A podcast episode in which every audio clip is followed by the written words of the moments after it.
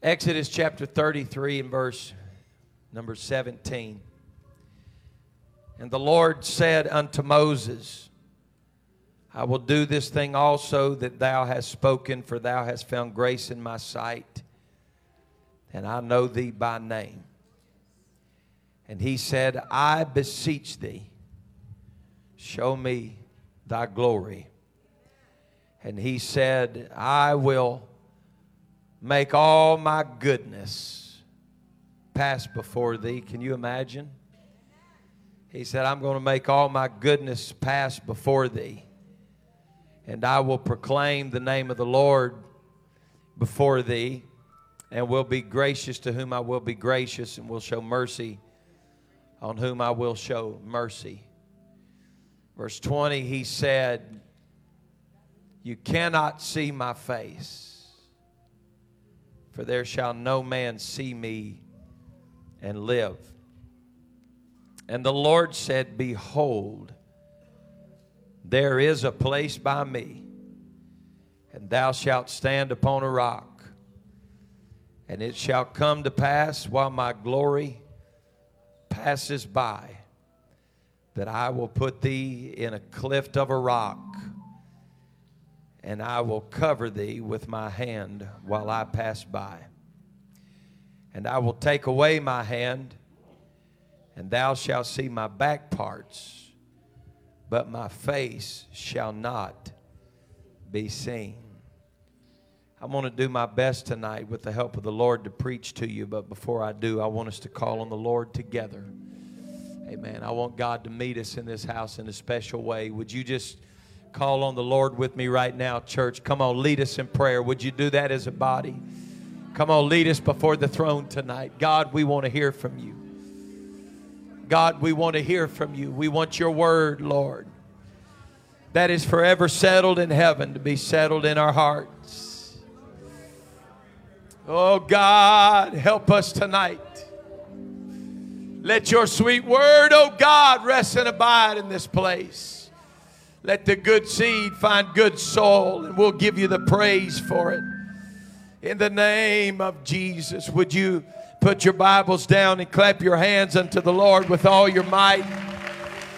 Would you clap unto the Lord with all your might?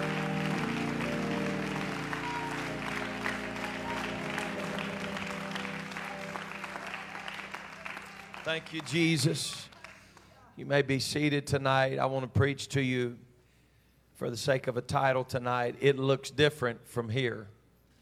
It looks different from here.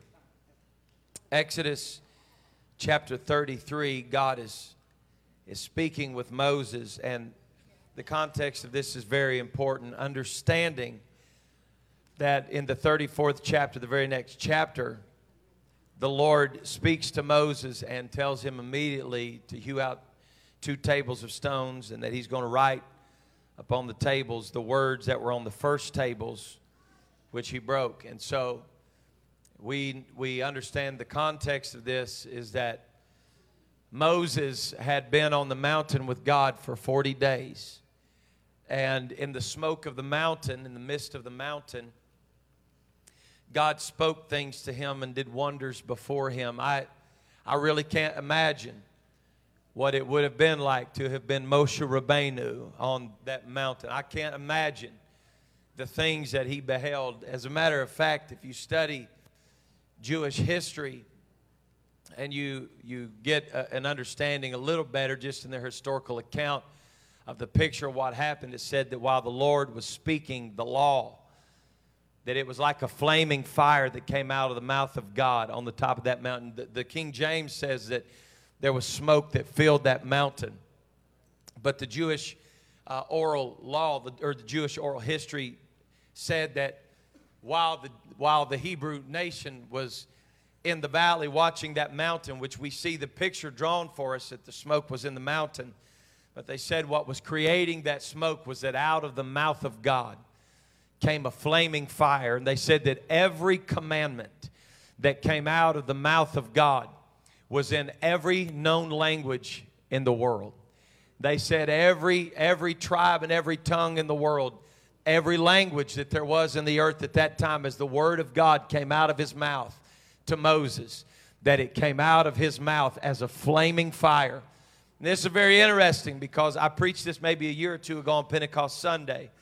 But it's very interesting because this is the first Shavuot, or what the, the, the, the Greek word is Pentecost. This is the first Pentecost, the first Shavuot in the wilderness. And I want you to think about this with me if you would. Imagine if what the Hebrews have recorded to be a fact that out of the mouth of God in every known tongue known to man came the word of God and began to swirl around that mountain as a fire. The Hebrew scholar said that as it swirled around that mountain, that it would then move down into the valley and would swirl all around until that word rested on the head of every man, woman, and child in the valley as they watched Moses in a, in a conversation with God. Now, let me fast forward you uh, to the day of Pentecost in the book of Acts when the Bible said, Suddenly there came a sound from heaven as of a rushing mighty wind. It filled all the house where they were sitting. Watch this now and there appeared unto them cloven tongues like as a fire. And it sat on each of them. Can you imagine the fulfillment that they felt and experienced? This room was filled with about 120 people that were very familiar with what had happened in the wilderness on the first Pentecost. And God was confirming His word that He poured His Spirit out on the same day He gave His law. Can you imagine that word of God swirling around that mountain and standing there gazing in awe as that word came down and settled on their head? There's value in understanding this, that that law was for everybody. The reason why that word rested on all of them is because God said, if we're going to get this done, I'm going to need every one of you to come. I'm going to need every one of you to follow. I'm going to need every one of you to understand what I'm saying. Church, I want to tell you that what God is desiring to do in the church in the end time. It's not just for a couple of folks. It's not just for the few and the proud. Are you hearing me tonight? God wants this thing to rest on every man, every woman, every child. If you're here tonight, it's because God wants you to be a part of the end time church. I'm not going to stand on the sidelines and watch everybody else get blessed and watch everybody else have revival and what I plan on being right in the middle of what God's doing. The Lord spoke to him, and the first thing out of the mouth of God when he started writing with his finger, he said, Thou shalt have. Come on, somebody shouted, Thou shalt have no other gods. And so it's very interesting because now Moses comes walking off of the mountain with tablets that the finger of God had written on.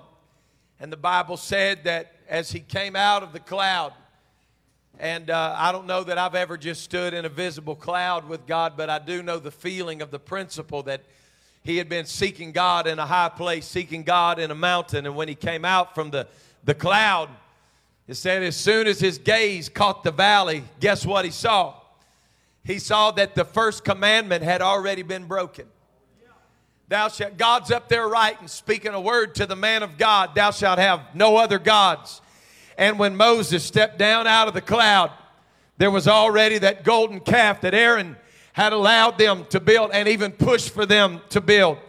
And so, in frustration, in frustration, the Bible said that Moses took those tablets of stone that had to be heavy they had to be weighty. It was something that wasn't, you, you could just flip it around and carry it. it. It was work for him to get that off the mountain. And it's apparent that as Moses stepped down out of that cloud and saw the carnality of the people, that he wasn't, he wasn't willing to just carry the weight of that into a bunch of carnal people who didn't want it. And so the Bible said that they had broke the law already and he said, what's the use? And he cast the stones to the side. He cast those tablets to the side.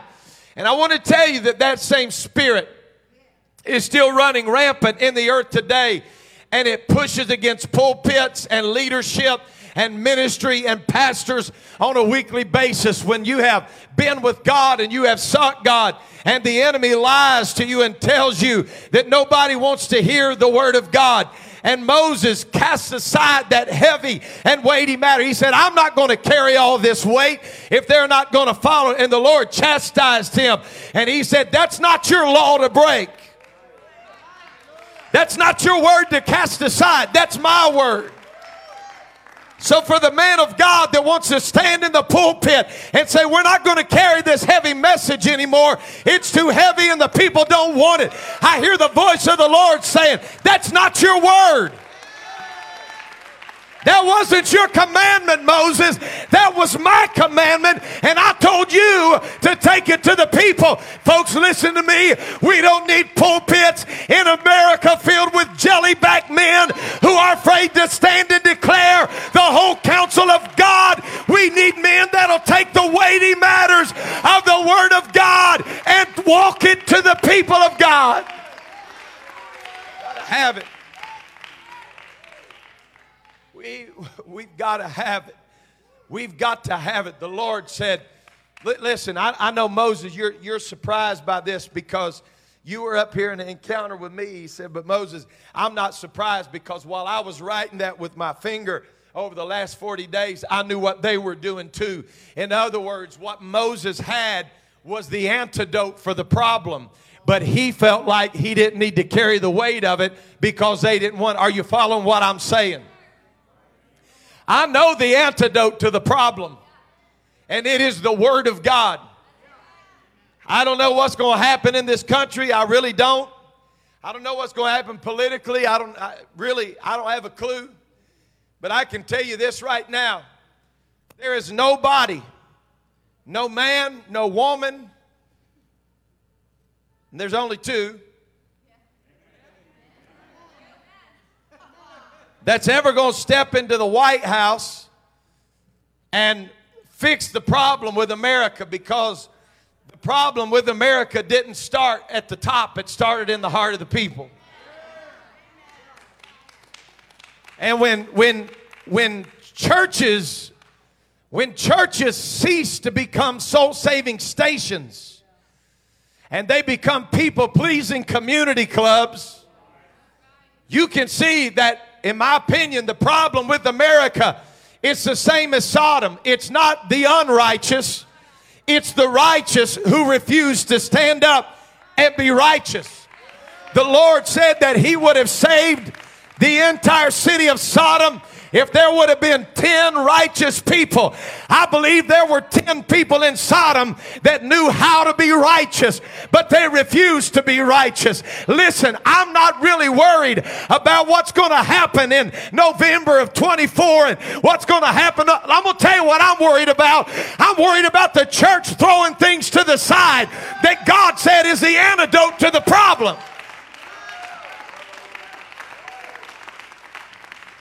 We can't throw away this Holy Ghost, one God message and expect the world to be fixed. We got to preach it and we got to live it and we got to believe it. Well, what if they don't want it? Well, it ain't my word to fix. Come on, somebody. The, the arrogance, the arrogance of somebody that would stand in the pulpit and say, We're not going to preach that anymore. We're not going to believe that anymore. We're not going to do that anymore. As if we've got ownership of this thing. The Apostle Paul said, He said, I, I, I didn't cease to, to preach unto you the whole counsel of God. He said, I gave you the parts that were easy to preach and the parts that were difficult to preach. You know what? I don't like preaching everything I preach, but I'm not going to quit preaching it because it's the antidote for the problem that's in this world today.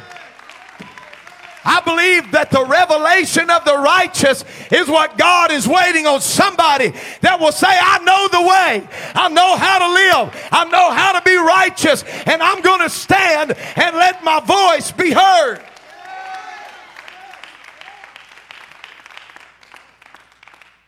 It's amazing to me how tolerance is a one way street. It's the truth. This world wants acceptance and they want, they want you to accept everything about it. And I got to watching the other day, I was on my way uh, either to, I can't remember if I was on my way to Dallas or on my way back from Dallas this weekend, but I was reading online on the flight about this girl that uh, was, was a college swimmer. And, and, and uh, the, uh, the guy that was swimming with the girls that had won the championship beat this girl. I think, think it goes by Lia or something like that. Lia Thomas, maybe. And uh, this little girl was speaking out, saying I didn't th- she didn't think it was fair because they basically got beat by a man who's like six foot four or whatever, big old tall dude swimming against all these little girls, right? And so she shows up and makes, I don't even know where she was. I don't know what kind of meeting it was but she was speaking out against it, and she was saying, I, I, I think it's only fair that girls swim with girls. And, and, uh, and man, she came walking out of that room, and all these activists started beating on her and spitting and cussing, and it, I, it was insane. Listen, tolerance is not a one way street, but listen to me. This is not going to be fixed just because you vote somebody in that you like. This is the, the only solution to all of this is when the righteous never cease being righteous. It's not going to be fixed when we blend in with the rest of the world and just go along with it. We're going to have to stand up and let the redeemed of the Lord say so.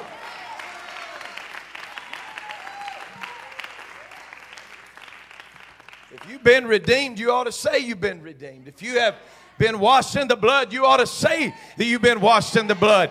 If you've been filled with the Spirit, the world ought to know you've been filled with the Spirit. If you've been baptized in Jesus' name, the world ought to know you've been baptized in Jesus' name. Can I preach to you tonight? I am not ashamed of the gospel of Jesus Christ, for it is the power of God unto salvation.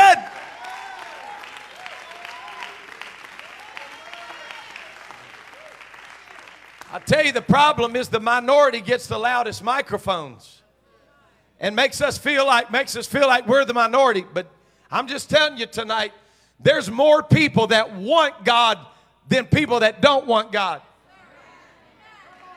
I, am preaching to you a message of optimism right now. The devil is a liar when he tells you there is not revival coming in this nation. We're seeing it happen right now on levels that we haven't seen in years. There is a hunger. Don't get focused on all of the distraction. Let's have revival. Let's get back to the basics of revival and let's have a breakthrough.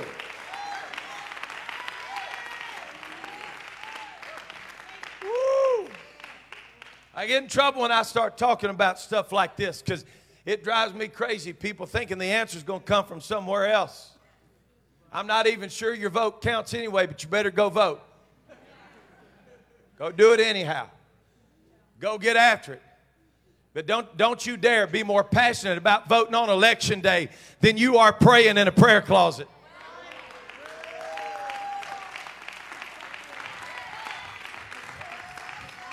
Oh, come on, somebody. I'm, I, am preaching. Maybe you're a little uncomfortable right now. Listen, we, we can spend hours listening to talk radio. They'll say, I'll tell you the problem. I know the problem, but I also know the answer.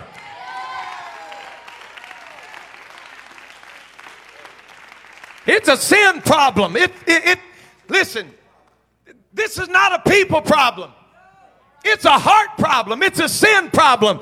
And every one of us that are in this room tonight know because of the resurrection, it looks different on this side. Just because you were born in sin and shapen in iniquity doesn't mean you stay that way. You've been set free from the law of sin and death.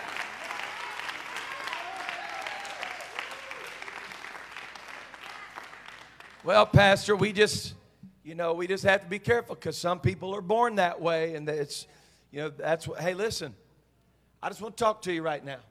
Jesus told Nicodemus, he said, he said, Lord, what, what, what, what should I do? And he said, Well, you got to be born again in water and spirit. He said, Well, can I enter my mother's womb a second time? He said, No, that which is born of the flesh is flesh, and that which is born of the spirit. He said, Nicodemus, except a man be born again of water and the spirit, he cannot see or enter. What are you talking about, Pastor? I'm saying, go ahead and say you were born addicted to whatever you were born addicted to. Go ahead and say you were born with addictions of drugs in your veins. Go ahead and say you were born homosexual. Say you were born whatever. But here's what I want to tell you the good news is you can be born again. And when you're born again, the old nature is lifted off of you. And there is a new nature that takes that over. I'm not afraid to tell this world there is still delivering power in the name of Jesus.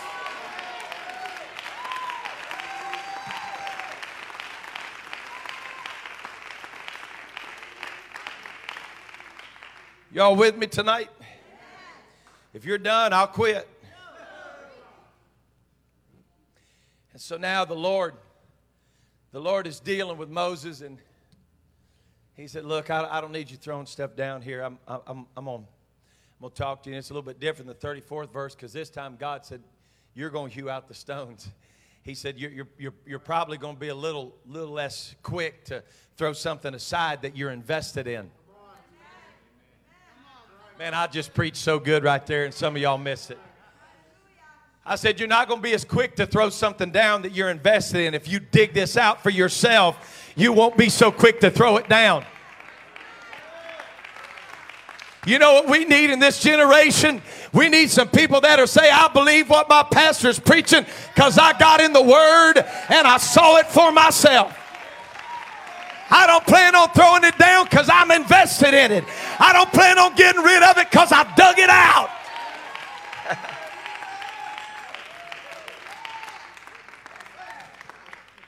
but before it got there, the Lord said, Look, boy, I'm, I'm going to talk to you a little bit. I'm going to work some things out with you. We're going we're going we're to talk about this for just a little bit. And he said to him, He said, Listen, he said, I'm, I'm getting ready to take you to a place and he said, I, I want you to stand. I want you to stand on the rock. But he said, My glory, my goodness is about to pass before you. And he said, I'm going to proclaim the name of the Lord before you. And he said, Now, now I, I don't know what you're planning here, Mo, but you can't you can't see my face. Uh, I'm, I, I'm not I'm not going to let you see my face because no man can can see me and live. And so this is so powerful and so prophetic because although we've seen shapes of God and, and different ways that God appears. And Moses has experienced God in the burning bush, and he's experienced God uh, at, at the Red Sea and seen the faces of God in different ways. He said, Now's not the time. It's not the time for my true name to be revealed because the name hasn't been given yet under heaven and among men. So, so it's not time. And, and, and, and Jesus Christ hasn't been born yet, so it's not time for people to see my face. He said, But Moses, listen, I, I'm not here to show you my face. He said, As a matter of fact, while I'm here, I'm going to have you walk off, off of this rock into a specific area, into a cliff. This means like a cave, like a hole. He said, I'm going to have you walk into a hole, a, a cave in this rock. And he said, I'm going to talk to you while you're in there. But listen, uh, you're not going to be able to see because I'm going to put my hand on the cliff of this rock and I'm going to hide you in there. Now, this is an awesome, powerful moment because you got to understand the frustration. What was it that made Moses cast the law aside when he was looking through his own eyes at what he saw? And God said, I'm going to put you in a place of darkness and hide you with my hand so that you don't get focused on everything that's wrong. I'm going to put you in a place where my hand is covering you, and the only thing you can see is what I show you. He said, Moses, you can't see me while I'm there. I'm going to put my hand over you, but you will be able to see my hinder parts. Or, in other words, it, uh, if you look in the Hebrew, this word actually means you can see backwards. You can see the back. And I'll tell you what I believe if you want to know tonight. I'll tell you what I believe. I believe that while God put him in the cleft of the rock, that God turned him in the direction of, of the law. It is believed that Deuteronomy is probably what he wrote first. That second law of God. I believe that what God did is put Moses in the cleft of the rock and he said, turn around and I'm going to show you the hinder parts. I'm going to show you where we've come from. I'm going to show you what's happened. And we're going to start right here in the book of Genesis or in the book of Deuteronomy. And more than likely, he started in Deuteronomy and worked his way back to the Bereshit to the Genesis account. I believe the Lord started with what was right in Deuteronomy. He said, Hear, O Israel, the Lord the Lord our God is one. Why does that matter, Moses? You need to know that while I've got you in the cleft of the rock, no matter what else you see, nothing else matters other than knowing I am the God of Abraham, Isaac, and Jacob, and I've got this taken care of. Said if you can learn to love the Lord with all your heart, your mind, your soul, your strength. I believe that, that the Lord in my opinion, I believe that when the Lord showed him his hinder parts, I don't believe that meant that he saw the backside of God as he was walking away. But I believe there's a great possibility it could mean that the Lord allowed him to see his hinder parts, where he came from. And the Lord walked him all the way back from the law to the book of Genesis, and he took him all the way back to in the beginning. God created the heavens and the earth. Why does that matter? Because God finished in the place where He actually started with Him. And the last thing out of God's mouth was, I started this thing all by myself. And everything that you see that's visible and everything that's invisible, I did that. And Moses, if I can create everything you see and everything you don't see in six days, do you not think that I can take care of these people that I've brought out here in the wilderness? I know it's hard for you to see because you're in the cleft of the rock. But Moses, if you'll just look back right now at my hinder parts, you're going to see that I've been good all along. I've been powerful all along. There is no God above me. Moses, there is no God beside me. There is no God that's equal to me. Now quit worrying about your problems and let me show you my goodness.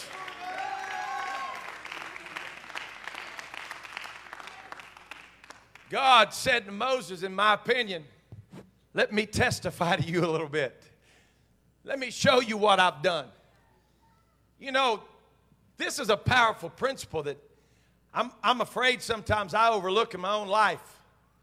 Moses was in a tough place where he thought he was dealing with a bunch of carnal fools that didn't want anything to do with God and that he was going to be stuck out there somewhere in the wilderness. And the Lord said, The fix for this is to look at how far you've come. Are you hearing what I'm telling you tonight? He said, Look at what's already happened. Look at how far you've already come. When you get to a place where you feel hopeless and you don't feel like there's an answer that's coming, you know what you ought to do? You ought to turn around and look behind you and say, Look what the Lord has done. I may be facing things that I don't know how I'm going to come out, but if He did it for me yesterday, I've got to believe He's still got the power to do it again. I'm preaching to you about a God whose power has not diminished, He has not lost authority. He has not lost power. He's as great as he's ever been. And if he did it before, he can do it again.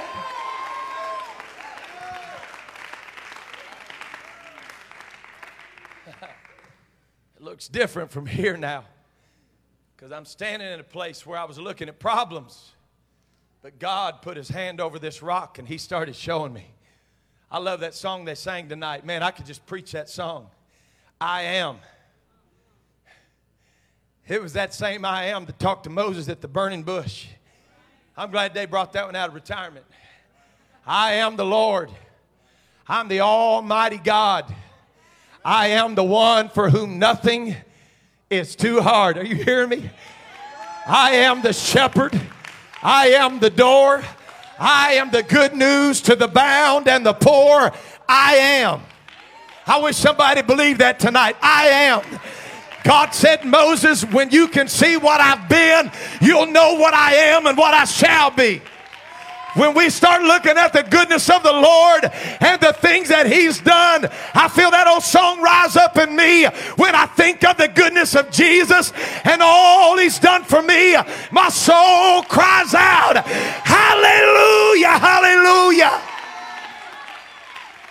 If you're looking for trouble, you'll find it. If you're looking for a testimony, you'll find it. If you're looking for the struggle, you'll find it. But if you're looking for the breakthrough, you'll find it. I'm telling you, God is as able today as He's ever been.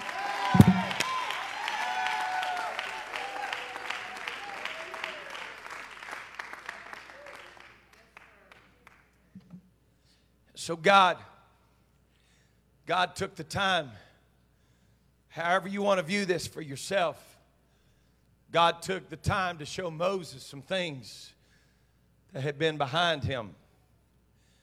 God showed him his hinder parts. But isn't it something that everything that God was showing Moses, and I know, I know this is, I, this is hard to do without going too deep tonight. I don't, I don't want to get off in the deep end of the pool. But God did not call Moses to be a last day deliverer in the end time church. God called Moses to be a deliverer in the Old Testament from Egypt, raised him up right there in Egypt. In a time when they were killing babies, the Lord put something in his mother. They said, Put him in that little ark, put him in the river. God had his hand on him. You understand what I'm saying? But God had his hand on Moses that caused him to look from the Exodus to the deliverance in the land of promise. And when God was finished with Moses, before Moses ever got to see the promised land, God said, I'm done with you, and Joshua's coming in. So understand this Moses' time was spent most of the time looking backwards to the goodness of God to put something in the people that would lead them to Canaan. Am I making any sense? I'm trying to stay in the shallow end, but Moses' ministry was about looking at the heart of God, looking at, at, at, at, at, at the origins of the things of God, looking back this is why we this is this is how creation happened. And, and, i put everything you need in creation so i'm going to be everything you need in the wilderness and i'm going to be everything you need in the promised land and this is what happened with abram and so i called him out so i'm calling you out you understand? So he spends his life and his ministry was looking back in a past direction to bring present deliverance to the children of israel out of egypt but let me tell you something god didn't preserve you and i to be Old Testament deliverers that are looking into the past.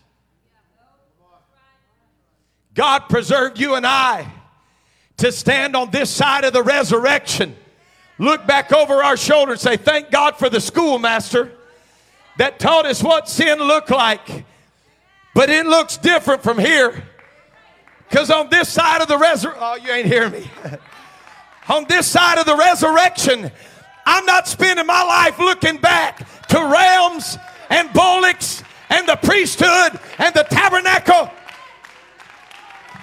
I'm looking for a city whose builder and maker is God. Moses, I'm going to need you to look backwards to lead the people out. But I'm glad to tell you, if you've repented of your sins, been baptized in Jesus' name, filled with the Holy Ghost, you've been brought out. Don't keep looking back. It's time to look up.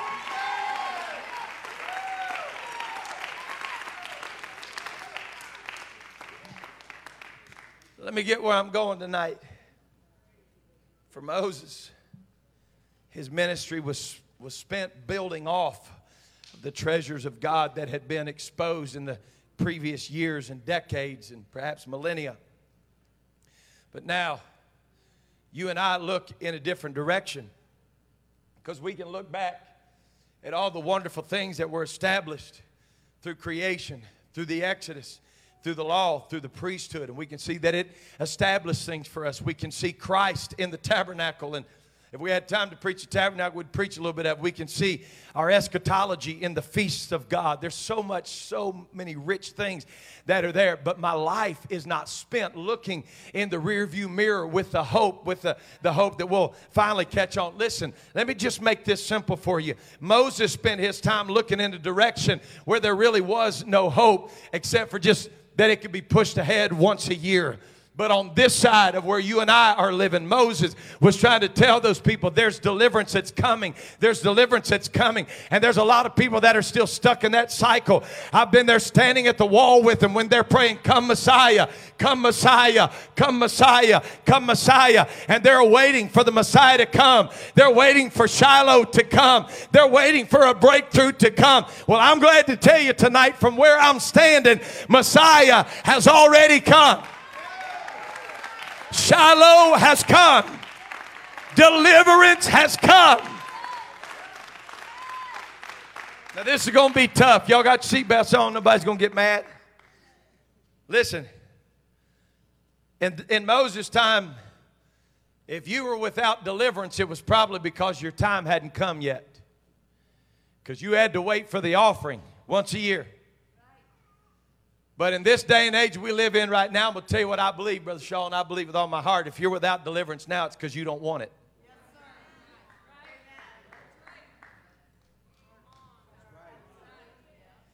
You know, there's people in this room tonight that have taken away every excuse for me for why I can't win.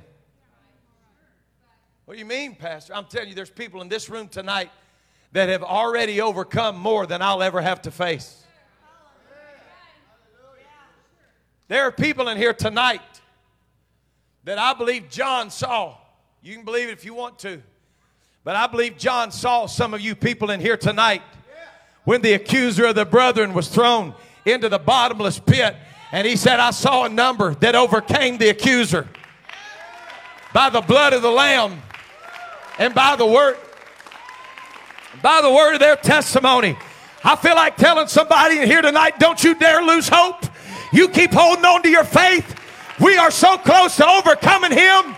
And we're going to overcome him by the blood that's been shed and by the word of our testimony. I'm not going to let the devil take my testimony.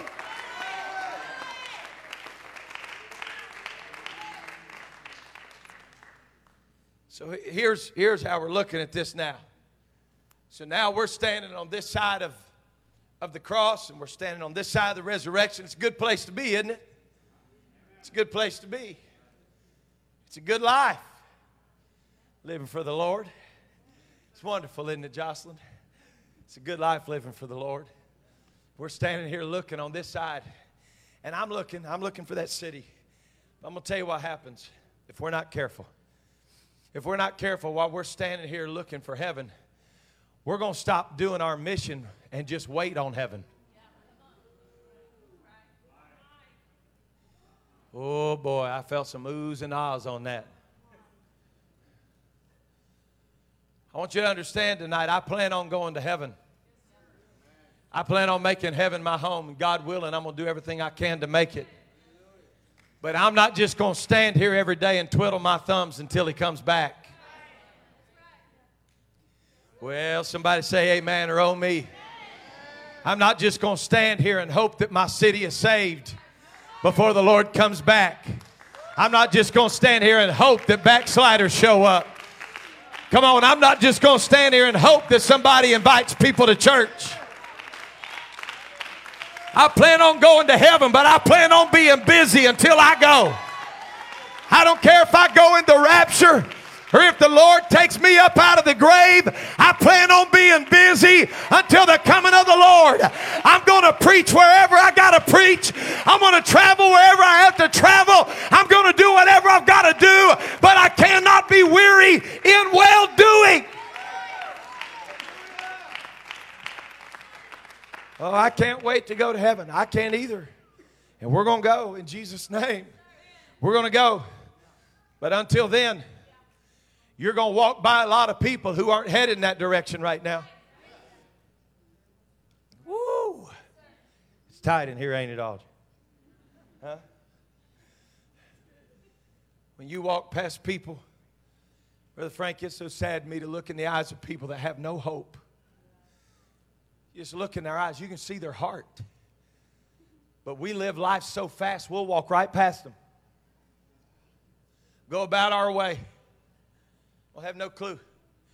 I was standing in the airport yesterday. This real pretty little girl came up. I shouldn't say little. She's as tall as I was. I don't know if she's a ball player or what. She walked up to the, uh, I could tell she'd been traveling a long, a long journey. She was in a hoodie and like just, I mean, you know that look when you've been up all night long.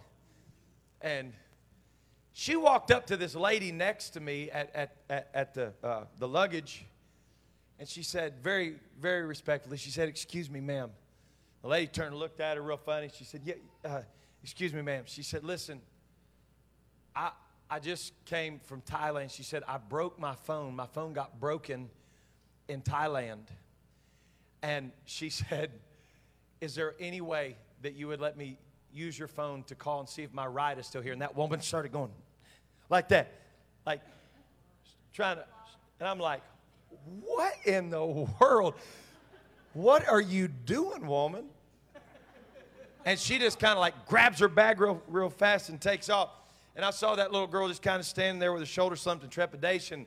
And I looked over and made eye contact with her. And She said, Excuse me, sir.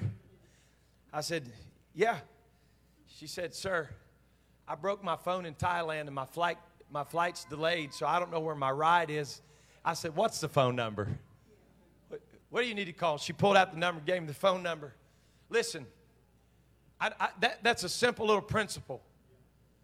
But we are not so busy that we can't take time to love people.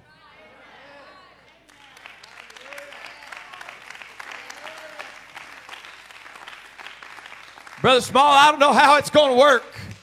But if the Lord will let it work this way, I hope that when I cross over to the other side that I look over my shoulder and there's a line of them that the Lord said they're here because because you led them here. I, that, that's what I want.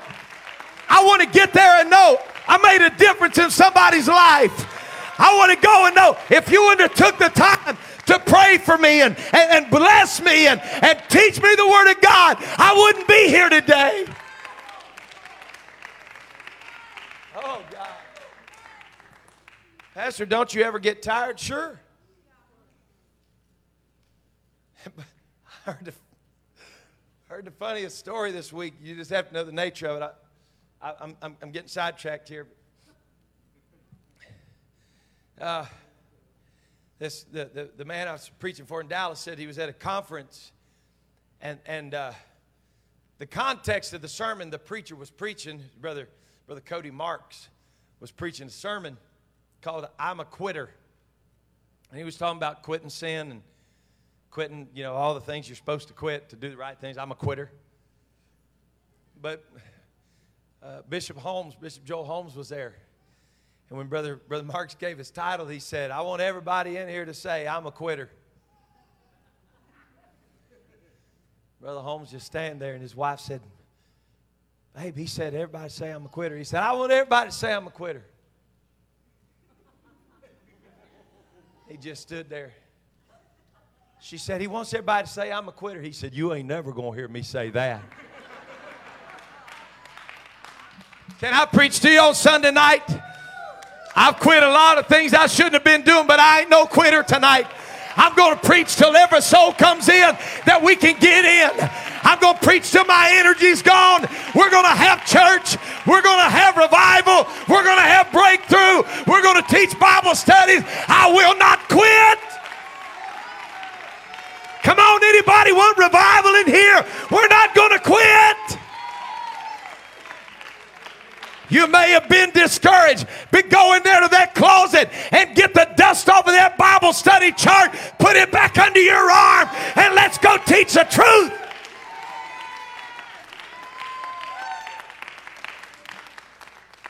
I ain't gonna quit. I wasn't, I wasn't there. But if that story's true, it's one of the funniest things I've ever heard in my life. I ain't never gonna say that. You know, when you stand up When you stand up and somebody walks by you, and I'm going to tell you 100% of you in here know exactly what I'm getting ready to say. You know the feeling that I'm talking about. When somebody walks by you and you felt the Lord nudge you and say, Talk to him. And you're like, Oh no.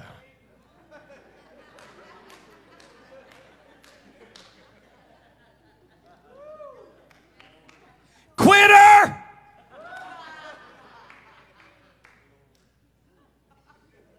Y'all got a minute for a story? I'm coming to a close. I had just preached in Maryville, Tennessee. And uh, I preached Sunday night, and we were going into to, uh, Strong Tower Camp the next week. And uh, on that Sunday night, man, there were miracles. Oh, my Lord, have mercy. We were in the old, the old building, and uh, when, they, when, when Brother Carpenter built that building, I thought it was huge. But when I got older, like I realized it's not, it wasn't as big. You know, it's kind of like uh, some of the churches you were in when you were a little kid, they just felt like they were massive. And then you became an adult, and it's like, but we were preaching there that night, and God started doing miracles. My wife can tell you from where I was standing on the platform to, I don't know, several rows back, it was packed in there like sardines in a can. And there wasn't room for anybody else to stand, and people started coming up on the platform, and there were uh, there were uh, diabetic syringes and man, I'm, all kind of stuff. Just miracle after miracle after miracle, and our faith was high. I hope I'm not moving too slow for y'all. So we're going into a week of camp meeting that starts Monday night, and we had to drive over to maybe Asheville, I think North Carolina.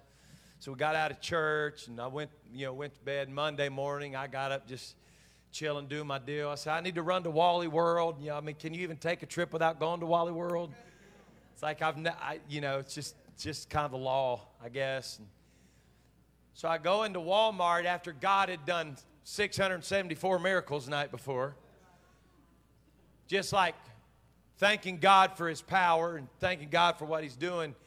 And this man walks by me in Walmart that has this cancer hanging off the side of his face. It was so big that it was wrapped in gauze, it was huge. And I felt the quickening in my spirit. Pray for that man. And I said, God, I'm headed to preach camp. And I just kept on walking. Lord, I'm tired. I worked late last night. And brother, I got I got halfway down that aisle. Something got a hold of me. Uh, there's a reason why I remember this in such vivid detail. I remember that man had on that plaid plaid shirt and just kind of old school look, salt, and pepper, gray hair, and that great big tumor wrapped in gauze. It was hanging like this off of his face. And I finally made up my mind I'm brave enough to do something that's not in front of a bunch of church people.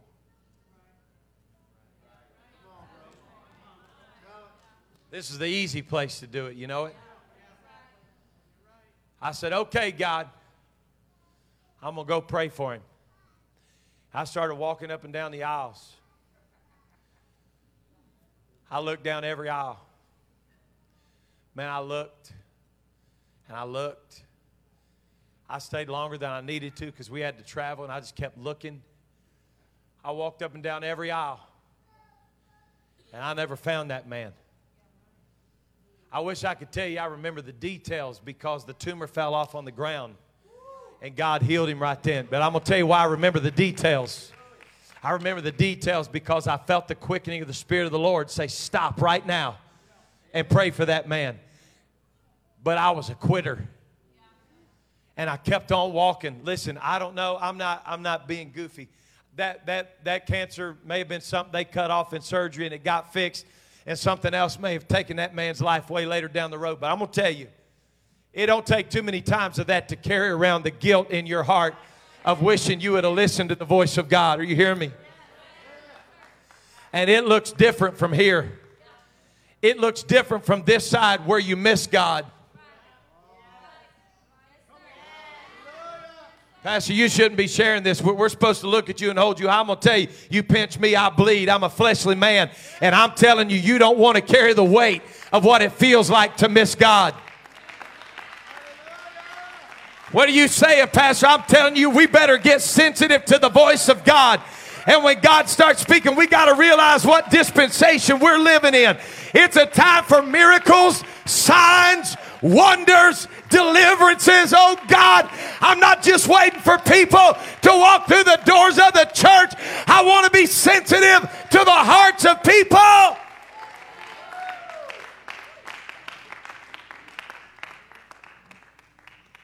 Uh, it looks different from this side because we know that He can. Oh my. Let me ask y'all this question tonight, okay? Is this all right? It's, it's a little different. I'm preaching a little different. Y'all a little tired on Sunday night. I'm feeling a little drag in here. I'm just, I going, I, I just want to know what else does God have to show us to prove to us He can?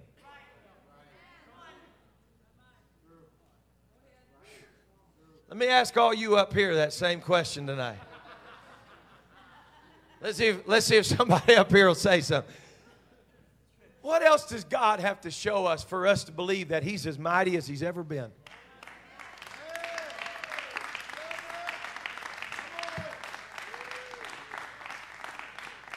Let me ask you Are we afraid that we're going to say the wrong thing, or are we afraid that God don't have the power to heal? I know I'm shucking corn right now because I feel the weight of it. I'm telling you, I feel it in this place right now. You know what God's trying to do in this church? Can I, can I just pastor you and love you for a minute? God's trying to get us over our selfishness of getting fed all the time. Fed, fed, fed. Feed me, feed me. I've been praying God awaken something in this church that our Sunday services don't turn into charge me up sessions but there's sessions where we're coming and testifying of what God has done all all week long. You know what I'm waiting on? I like those calls. Where's Where's Gabe at? There he is. Gabe, I, I like those calls. Hey, Pastor, I got a guy that I worked with wants to get baptized. I like it.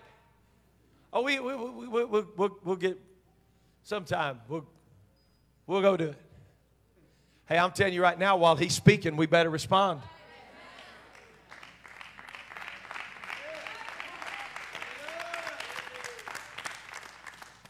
I'm not saying this to be ugly, okay? Y'all with me? I'm coming to a close. Seriously, stay with me. I'm hurrying. But listen, I've always had a fear. I know there's been a big movement of like, we're going to have this baptism Sunday thing, and everybody's going to wait to get baptized on this one deal. I'm going to tell you, I'm, I'm all about celebrations. Do not get me wrong. And I don't mind having a Sunday where we preach on baptism and baptize 700. I don't care. I, I, I love to I'm going to tell you why. I've always been so careful, Sister Needy, about putting everybody on a waiting list to get baptized. What if God reveals to them that they need to be baptized in Jesus' name, and I tell them they got to wait and they get in their car and drive home and die in a car wreck.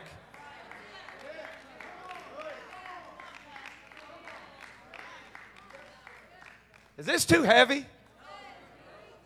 What are you doing? I, am telling y'all, it looks different from this side. We, we don't have to worry about whether or not he can.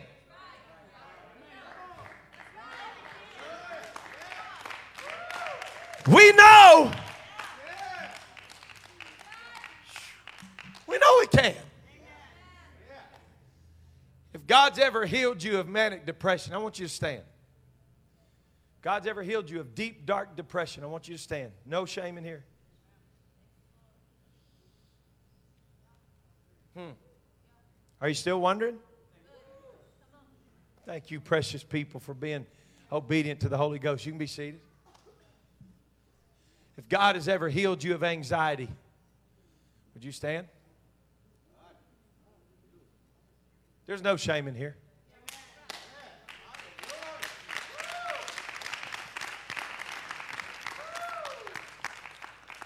Be seated. If God has ever healed you of debilitating fear that would keep you awake at night, fear of life, and it, it turns into anxiety ultimately, but fear, God's healed you that? Man, I'm telling y'all, every time you stand, I feel a shift in this room right now.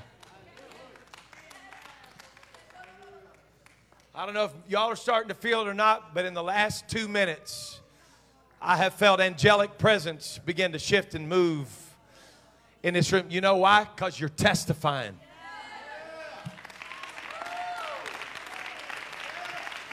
Woo! This, this is going to be tough.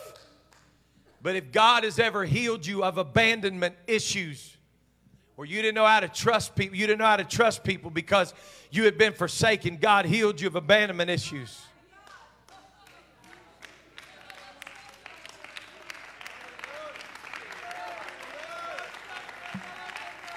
I'm just going to let that sit right there for a minute. Are you still wondering if He can?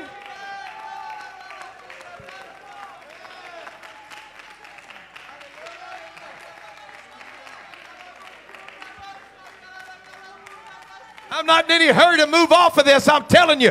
Some of you have been wondering, does God hear a word I'm saying? Does he hear a word I'm praying? But there's people in here tonight that can tell you it looks different from here. I'm on the other side of it. I've been delivered from it. I'm looking in the direction of victory.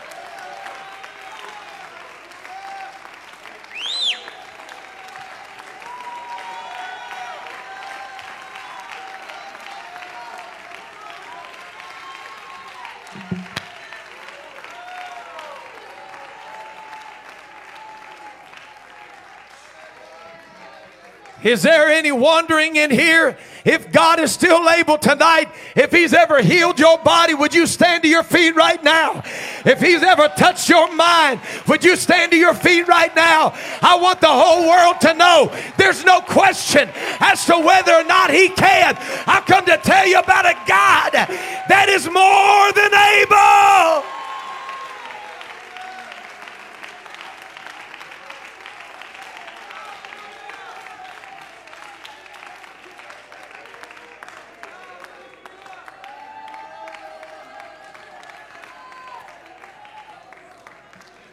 Moses was looking to a time where deliverance would come. But you and I are looking from a perspective that deliverance has come. We don't, we don't have to be stuck and wondering whether or not God can. I, Sister Darla Crabtree, I can't get it out of my mind. I've thought about it every week since the other night when you came in here. I was going to have you just testify about the healing in your back. You start reaching down, touching the floor. Anybody wondering if God still can?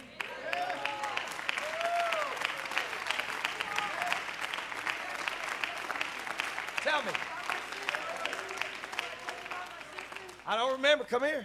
Me and my, my sister's never been a believer. Today I called her and I don't do that.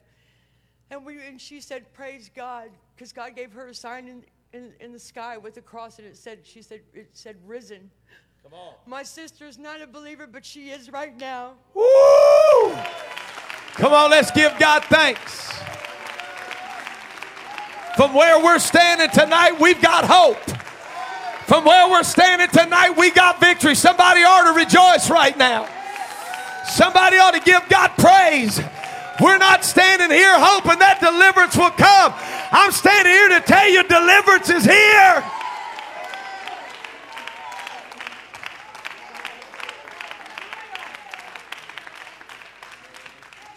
There's people in here tonight that we could go all night long.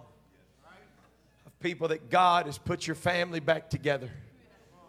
People that God has healed your marriage. People that God has healed your family. People that God has healed your broken heart that was fractured in a million pieces. I don't know exactly who I'm talking to tonight, but I'm telling you, there's life on the other side of disaster. There's life on the other side of loss. Come on, there's, there's life on the other side of brokenness. I know you feel like you may have dropped the ball and some things got lost along the way, but it looks different from here. There's hope on this side. Everything's going to be all right.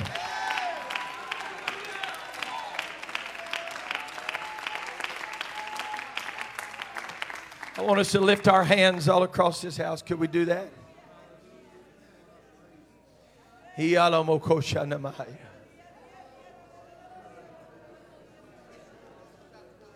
Come on, there's a healing taking place in here right now.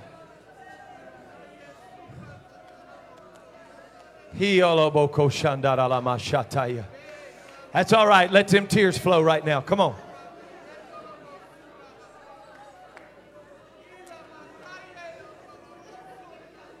Woo!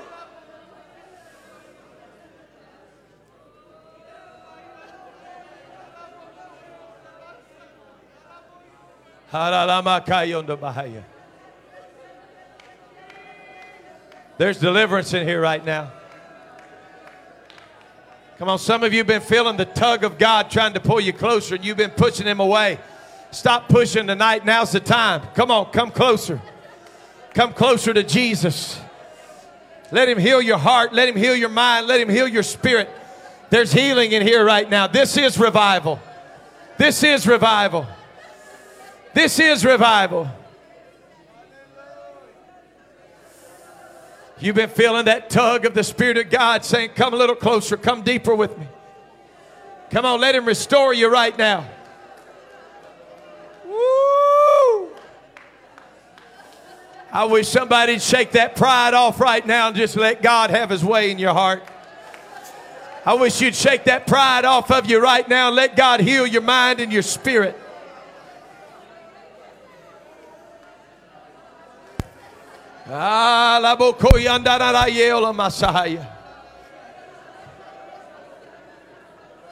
He can. God can.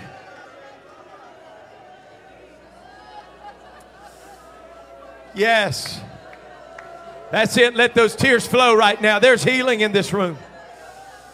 God's restoring some people in here right now. Yes. Let the wind of your spirit blow through this house, God.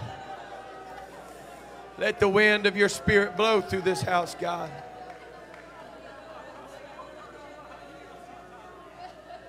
How many of you would avail yourself to the Lord tonight to say, wherever you want me to go, send me, Lord?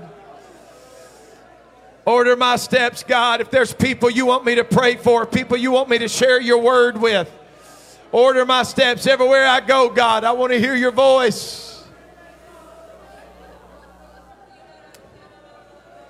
I praise you, Jesus.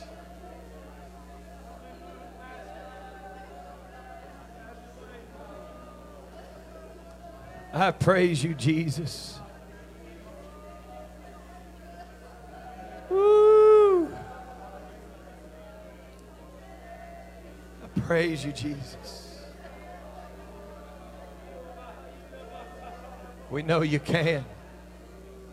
We know you can. We know you can. We know you can. God, we know you can.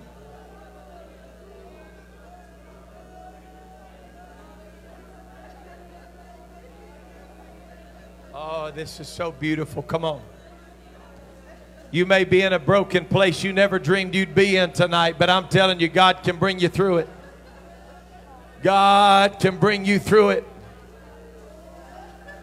God can bring you through it.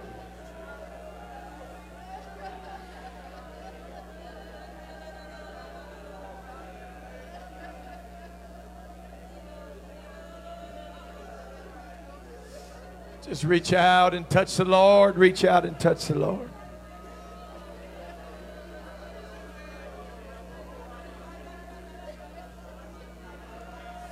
Mighty God.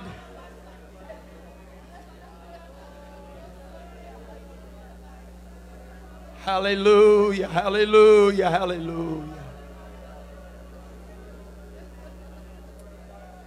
Let's link our faith up together tonight, would you? If it's appropriate, pray for that person next to you. Brothers with a brother, sisters with a sister. If it's appropriate, find somebody next to you tonight. Let's link up our faith together. Praise God. Let's link up our faith together. Let's pray for one another. Praise God. God, strengthen the family of God tonight. Strengthen these precious people. Strengthen your children, God.